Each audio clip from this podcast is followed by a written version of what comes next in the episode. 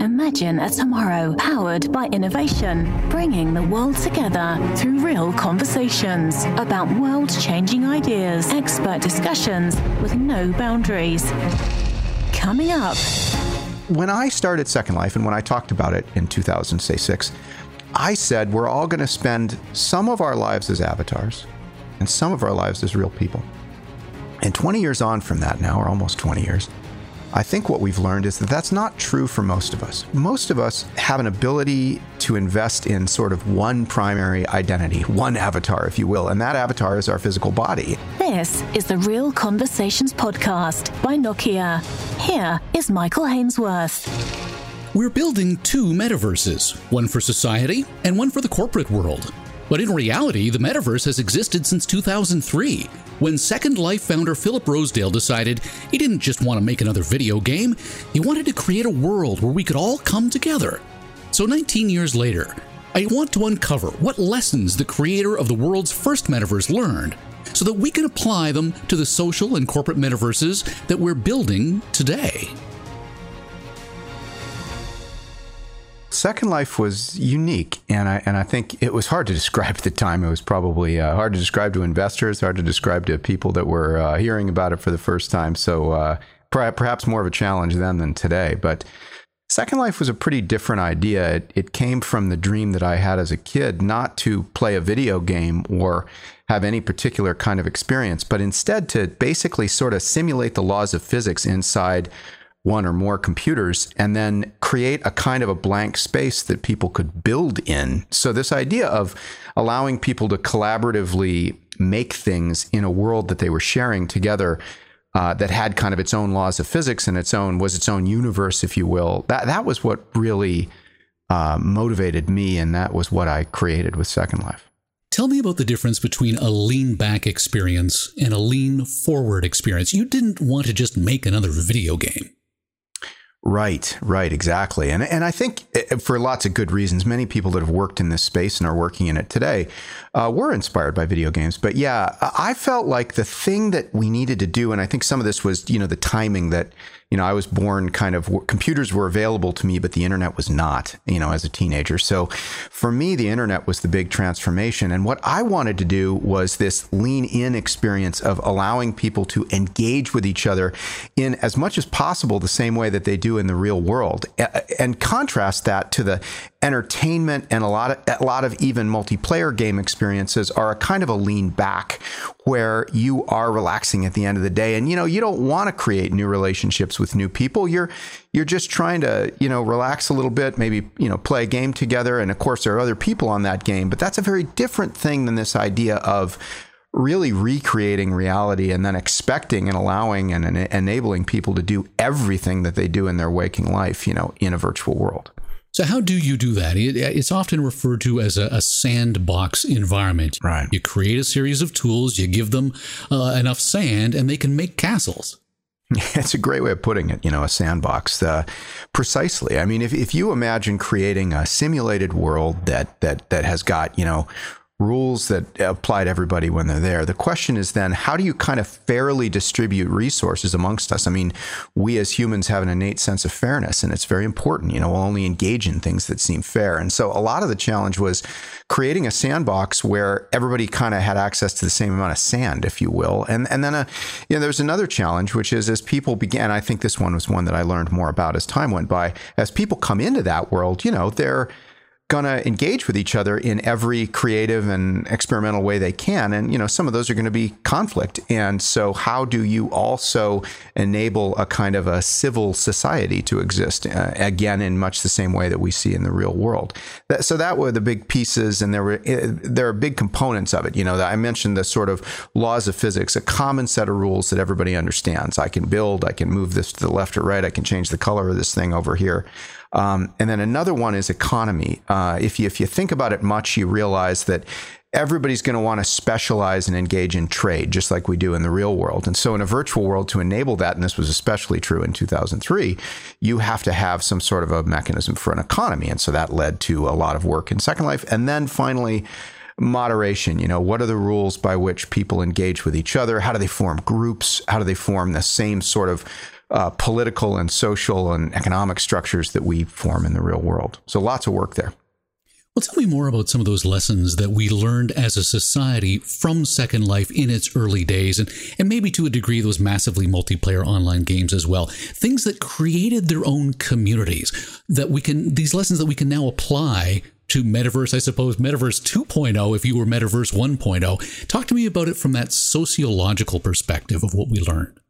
Gosh, there's so many things. I think one thing we learned was that people, we are social animals. You know, we are successful as human beings mostly because we've enabled we've we've come up with these different ways of helping collaborating with uh, uh, working together on things. And i think we really saw that in second life. So people that were coming in immediately formed groups found friends and engaged with each other in a way that i didn't suspect. I always thought that some of the people perhaps even ones like myself that came in say with an engineering background would kind of work in there alone uh, you know in the same way that you might program at your desktop. And yet, when we talked to them after a year that they'd been there or something, they all said, you know, what keeps me here is the connections with other people and the specific relationships, collaborative projects, and everything that I have with others. So I think one thing we learned is that we're social. And this is a message of hope for the world right now because we are we need each other and we like each other and we're mostly most of the time good to each other and i think we really saw that and continue to see that uh, inside second life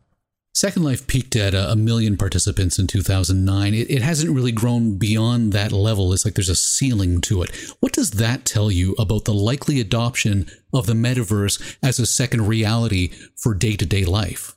Right. So everybody showed up in Second Life around 2006. And in about 2008 or 2009, Second Life reached about a million people using it. And that's about where it is today. It, it leveled off. It's grown some during COVID. It's actually grown pretty well over the last few years, as you can imagine. But yeah, what I've learned from that is that, uh, what I think I've learned is that virtual worlds are not for everyone. And that is a real, that is still true today. It's still true with VR headsets, and it's going to be true for this next version of the metaverse that people are trying to kind of start right now. Um, what I thought when I started Second Life and when I talked about it in 2006, I said we're all going to spend some of our lives as avatars and some of our lives as real people. And 20 years on from that now, or almost 20 years, I think what we've learned is that that's not true for most of us. Most of us uh, have an ability to invest in sort of one primary identity, one avatar, if you will. And that avatar is our physical body. And we engage almost entirely with the people that are physically around us in the real world. Now, there are a bunch of different reasons why uh, the, the, people that are in Second Life choose to be there. And there's a very diverse set of reasons that brings them there. But they've all made a very interesting choice. They've decided to kind of make that one representation a digital one. They've decided to kind of, in many ways, uh, give up or or or make very secondary the experience of a physical body and instead really invest themselves in a digital avatar. And I think that the challenges and the reasons why that happened are the exact they're still here today we, we still face them and metaverse creators in the future will face them and we'll have to navigate them as the science problems get solved that i think might get us past that do you think that the, the architects of the modern metaverse understand that most people don't want to live a double life? I don't think so. I, I, think that we're jumping into this, frankly, in much the same way as we did in the early 2000s with Second Life without a real understanding of um, what it's going to take to get everybody on board, uh, to get, for example, uh, adults that want to go into a business meeting and maybe meeting new people in that meeting, accepting of doing that meeting as an avatar. And I think there are some really uh, big challenges to that. And I think the companies that are staking claims in the space today are largely less aware of the problems than, for example, we have been at Second Life there seems to be, from a, non social perspective and, more from a corporate perspective, sort of two avenues that we're going down on the metaverse. We're going down the let's all have a corporate meeting in the metaverse, which some might argue oh my god you know this this meeting could have been an email and now it's not only a meeting but it's a meeting in the metaverse um, and then there's the other side of well we're a sneaker company and we need to make sure that we've staked our claim in the metaverse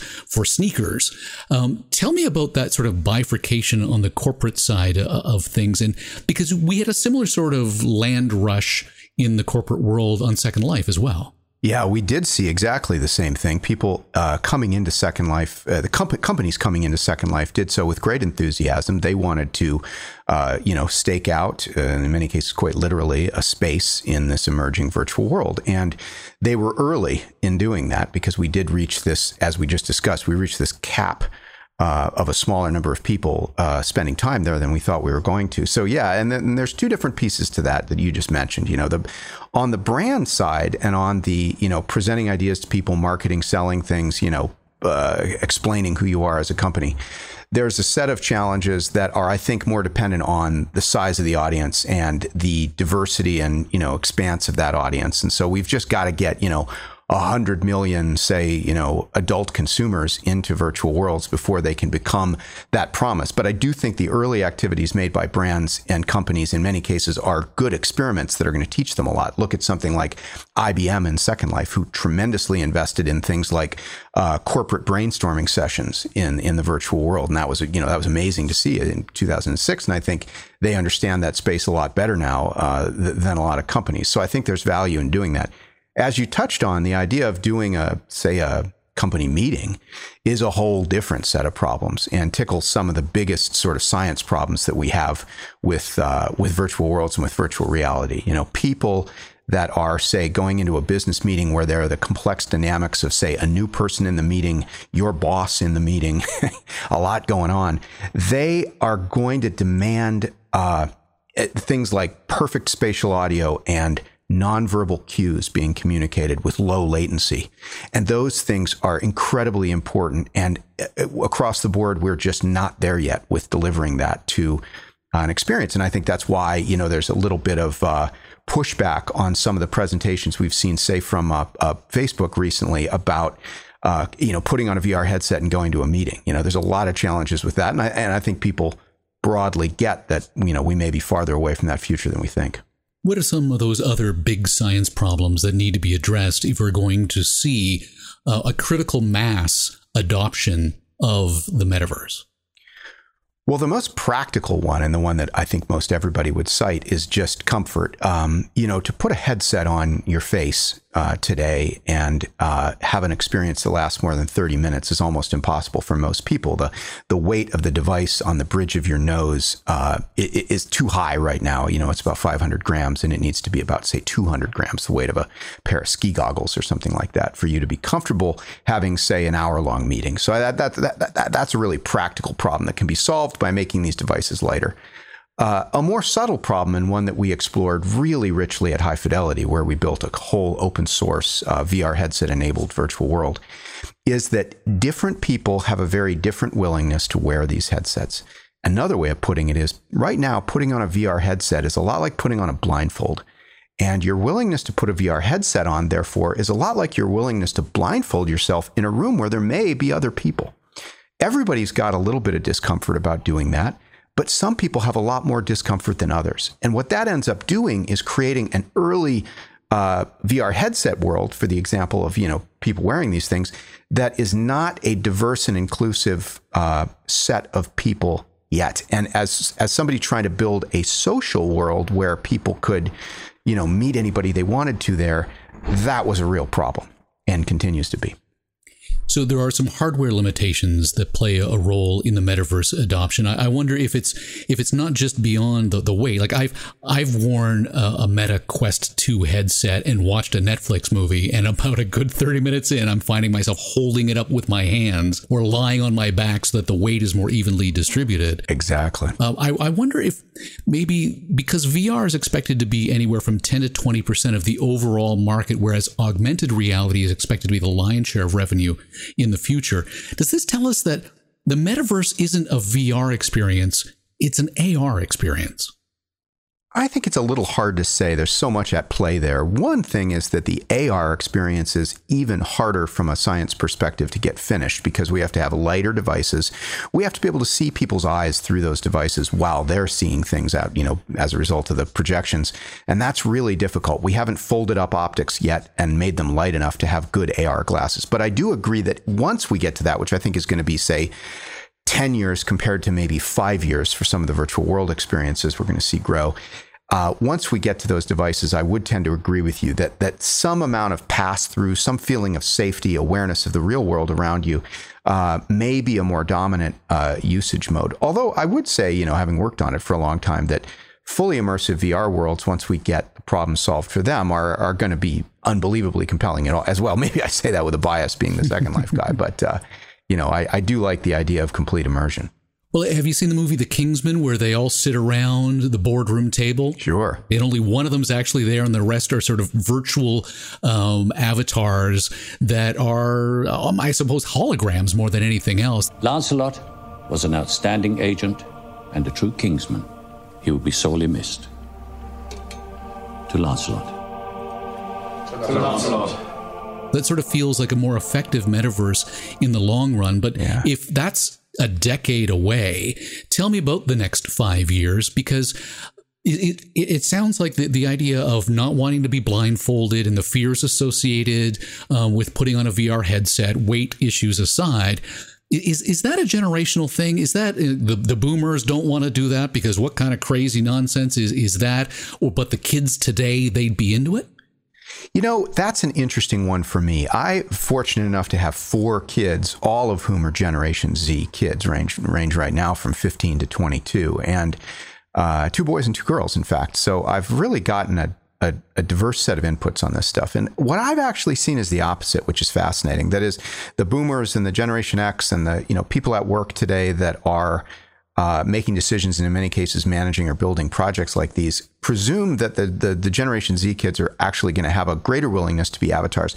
I've actually found the reverse to be a little bit true. Um, kids are so immersed today in uh, in a lot of information, much of which is kind of performative or misinformation or disinformation, that what I've actually seen when I've talked to Generation Z participants is a greater desire for this uh, video nonverbal information. And so when I when I when I've when I've watched kids uh, do live gatherings, they are typically doing them with audio, good audio, often using tools like Discord, for example, to get together and talk to each other. Or they're actually using things like FaceTime, where they're just kind of demanding that video authenticity from each other and, and, and really demanding a lot of presence. So I actually think that we may have a, uh, funnily enough, we may have a bit of a steeper hill to get over with Generation Z than with Generation, say, X. That's interesting. I, I, would have assumed that the kids would have been more dialed into the world of technology and more willing to adopt new technologies than older generations. You know, they're using it asynchronously. Kids are using things like uh, filters in TikTok uh, or Instagram to create content. But remember that that content is asynchronous. It's typically posted and consumed later by an audience it, it's the live case that I'm talking about, and it's the live case that's going to drive VR and AR. That Kingsman meeting you mentioned, you know, is is the fantasy that we want to get to, but there's still a lot of challenges there. How is there a little drone floating in front of each one of those person's faces that's doing that crazy volumetric capture that we saw in the film? right. I, uh, you know, how are we going to get that out there? And let me let me tell you that you know, hanging a camera in front of somebody's face like you see in the movies, yeah, that's not going to happen for people going to business meetings. After this podcast, learn more about this and other insightful topics by going to nokia.com slash real conversations. There you'll find additional information linked to today's podcast. So, what are some of the other uh, issues that the corporate world, when building the metaverse, will have to address to ensure there is the adoption, not just because they're throwing a ton of money at it, but because it is an effective means of communication? Uh, we wouldn't be, I like to say, we wouldn't be going down this path if there wasn't a, a value add at the end of the day. How do we ensure there's value add and how do we get there? Well, though some of the corporate uses of VR uh, and AR right yet are already showing a lot of opportunity. You know, when there's an information rich display like examining a 3D work in progress or, you know, looking at the engine of an airplane or something like that, there's already a great business case for using both VR and AR devices to do that. And, and we're seeing a lot of that.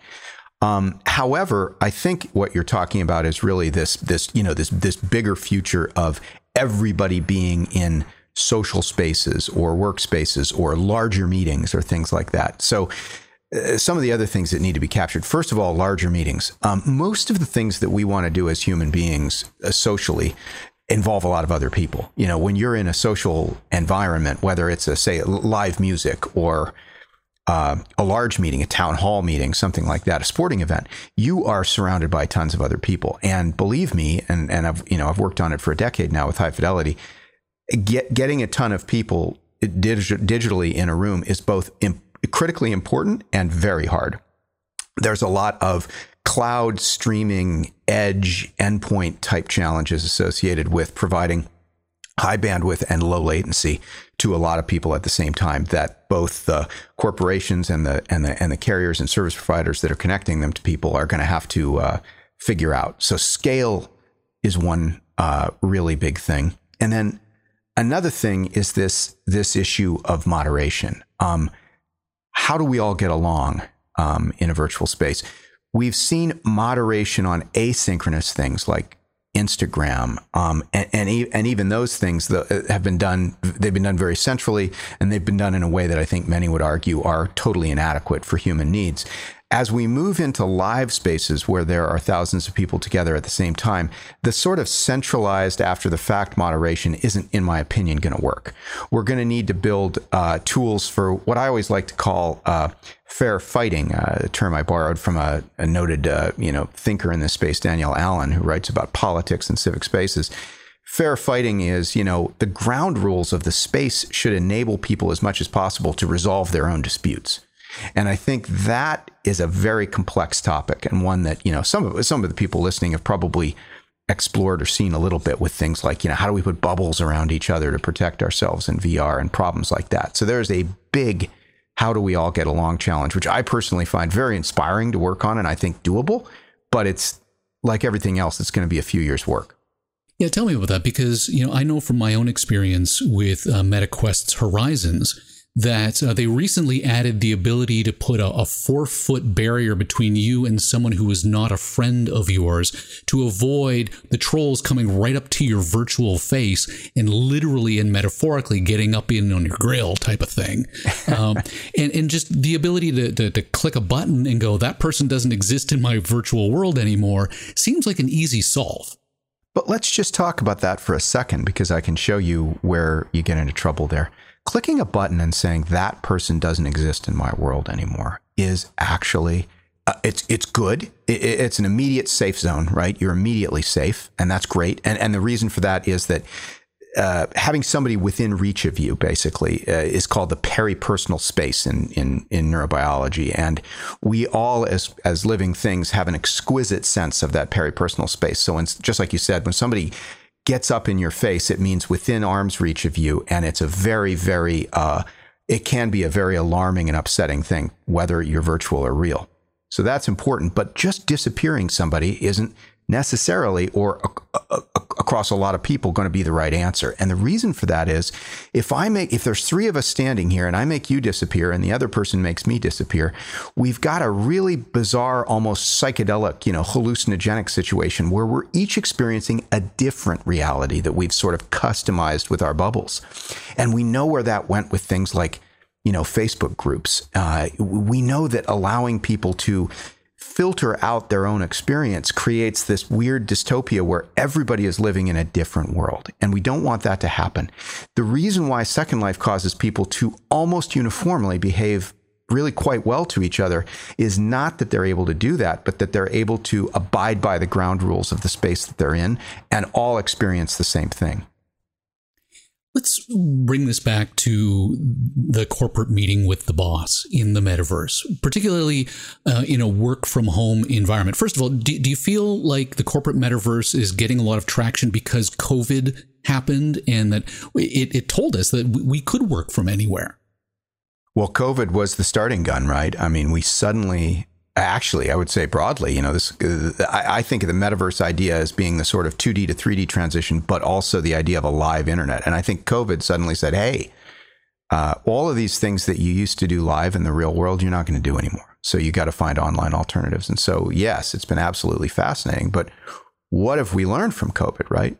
Well we've learned that video is important. We, and, and it's very difficult to get beyond it as yet. Um, we've also learned that video communication is inadequate, particularly for large groups. You know, it's extremely fatiguing to participate in a group meeting. You can't hear people. That's what we work on with spatial audio at high fidelity.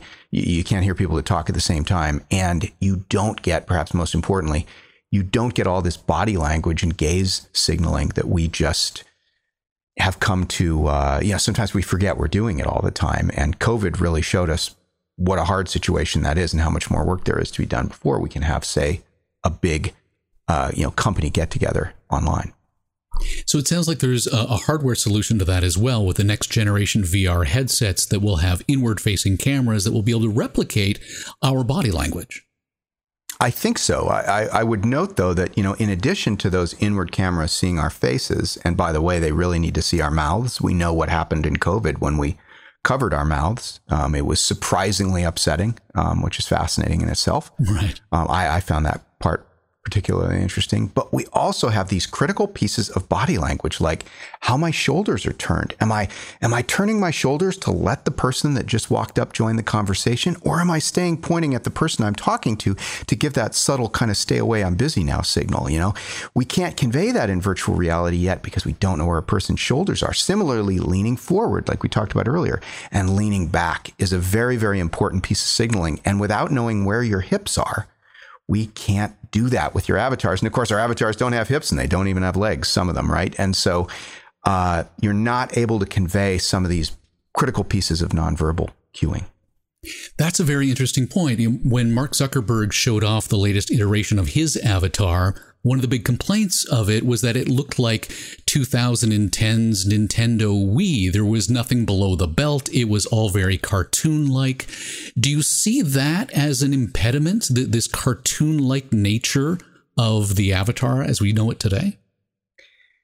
You know, I think it's more. I, mean, I think that the rendering and the graphic detail and the textures and whatnot, and you know how how cool my hair looks or whatever. That that that's going to matter.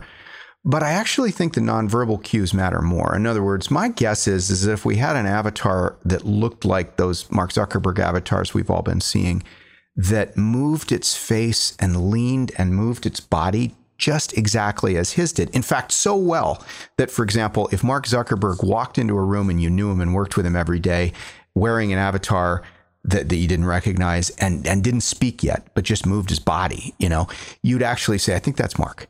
And I think that technical challenge, conveying those nonverbal cues well enough to identify a friend uh, immediately, is a big deal uh, that, that we've got to get solved first. I think that'll be more impactful than improvements to the render quality.